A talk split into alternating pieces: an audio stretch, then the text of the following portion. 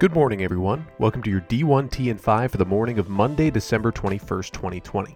I'm Connor Newcomb, and let's get right into the biggest stories from the weekend. We start with the best news of the week, as Florida men's basketball student athlete Keyontae Johnson is up and released a video thanking everyone from the medical staff at Tallahassee Memorial and at UF, and to all the fans, and he also thanked the lady that was at the gym at Florida State. He signed off the video with a gator chomp. Members of the women's golf and women's swimming and diving teams at Dartmouth have hired California based lawyer Arthur Bryant to look into possible Title IX violations made in the Big Green Five sport cuts announced in July. In Bryant's letter to Dartmouth President Philip Hanlon last week, according to the most recent publicly available data, before the five varsity sports were slashed, there was room to add 78 women to reach gender parity between Dartmouth's athletic teams. With the July 9th decision, there is still room to add almost 50 women. Bryant said in a phone interview If the numbers we have seen are wrong, of course we want to know that. Otherwise, Dartmouth has two choices. It can put these women's teams back and be in compliance with Title IX voluntarily, or we can make it do so by going to court. The school has until Tuesday to respond. The Rose Bowl will no longer serve as a college football playoff semifinal with the game moving to AT&T Stadium in Arlington, Texas. No change to the date or time of the kickoff. ESPN's Heather Dinich writing According to the release, the decision to move the game was based on the growing number of COVID 19 cases in Southern California, along with the inability for players and coaches' families to attend because of state restrictions during the pandemic. Speaking of the playoff, College Football Playoff Committee Chair Gary Barta answered questions about the Group of Five's playoff chances yesterday, finishing by saying that every team has an equal opportunity to be evaluated based on their body of work but many around the country were questioning Sunday's final rankings. In other college football news, Illinois Athletic Director Josh Whitman goes with former Arkansas and Wisconsin football head coach Bret Bielema to fill the Illini vacancy.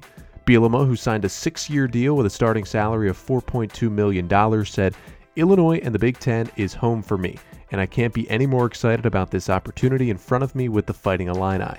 We want to build a program that makes Illini Nation proud and regain the passion that I've seen when Illinois wins. The Athletic is reporting that there's been an internal investigation into impermissible benefits within the Tennessee football program. Vols head coach Jeremy Pruitt absolutely expects to return next season, and AD Phil Fulmer thinks the upcoming bowl game should serve as a primer to spring practice for Coach Pruitt and our returners.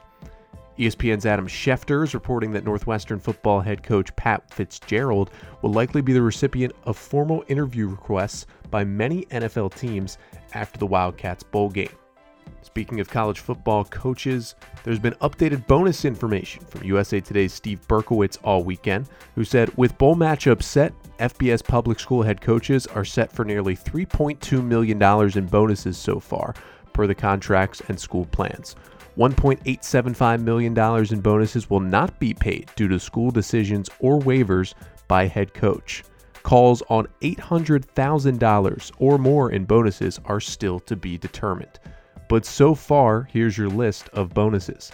NC State's head coach Dave Doeren gets $25,000 for the Wolfpack's final ranking, half of what his contract calls for because of the pandemic related reduction. North Carolina's Orange Bowl selection earns football head coach Mack Brown $200,000. For their college football playoff semifinal appearances, Alabama will give a combined $1.5 million to its assistants and strength and conditioning coaches, with offensive coordinator Steve Sarkisian getting $250,000 of that.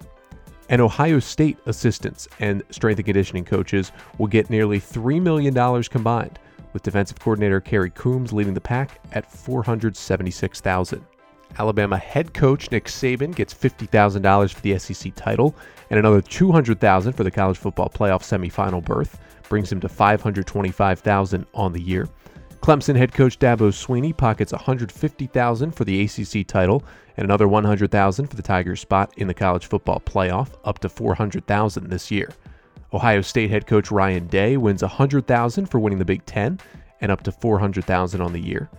Cincinnati head coach Luke Fickell gets $50,000 for the AAC championship, 175,000 for a New Year's 6 game and 50,000 for a top 25 finish and would get another 25,000 for conference coach of the year honors.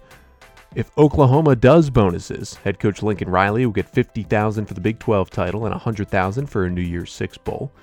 In other bonuses news, UAB head coach Bill Clark will get 100,000 and Ball State's Mike Neu at almost 43,000. Oregon's Mario Cristobal would have gotten 300,000 under normal circumstances, but he waived his bonuses for the season. And Buffalo head coach Lance Leipold has stacked 55,000 on the season. There was a long list of teams that opted out of the bowl season this weekend. That list now includes USC, Arizona, Penn State, Boise State, Nebraska, Minnesota, Michigan State, and Maryland. That's your D1T and 5 for the morning of December 21st, 2020. I'm Connor Newcomb. Make sure to join us back here this afternoon.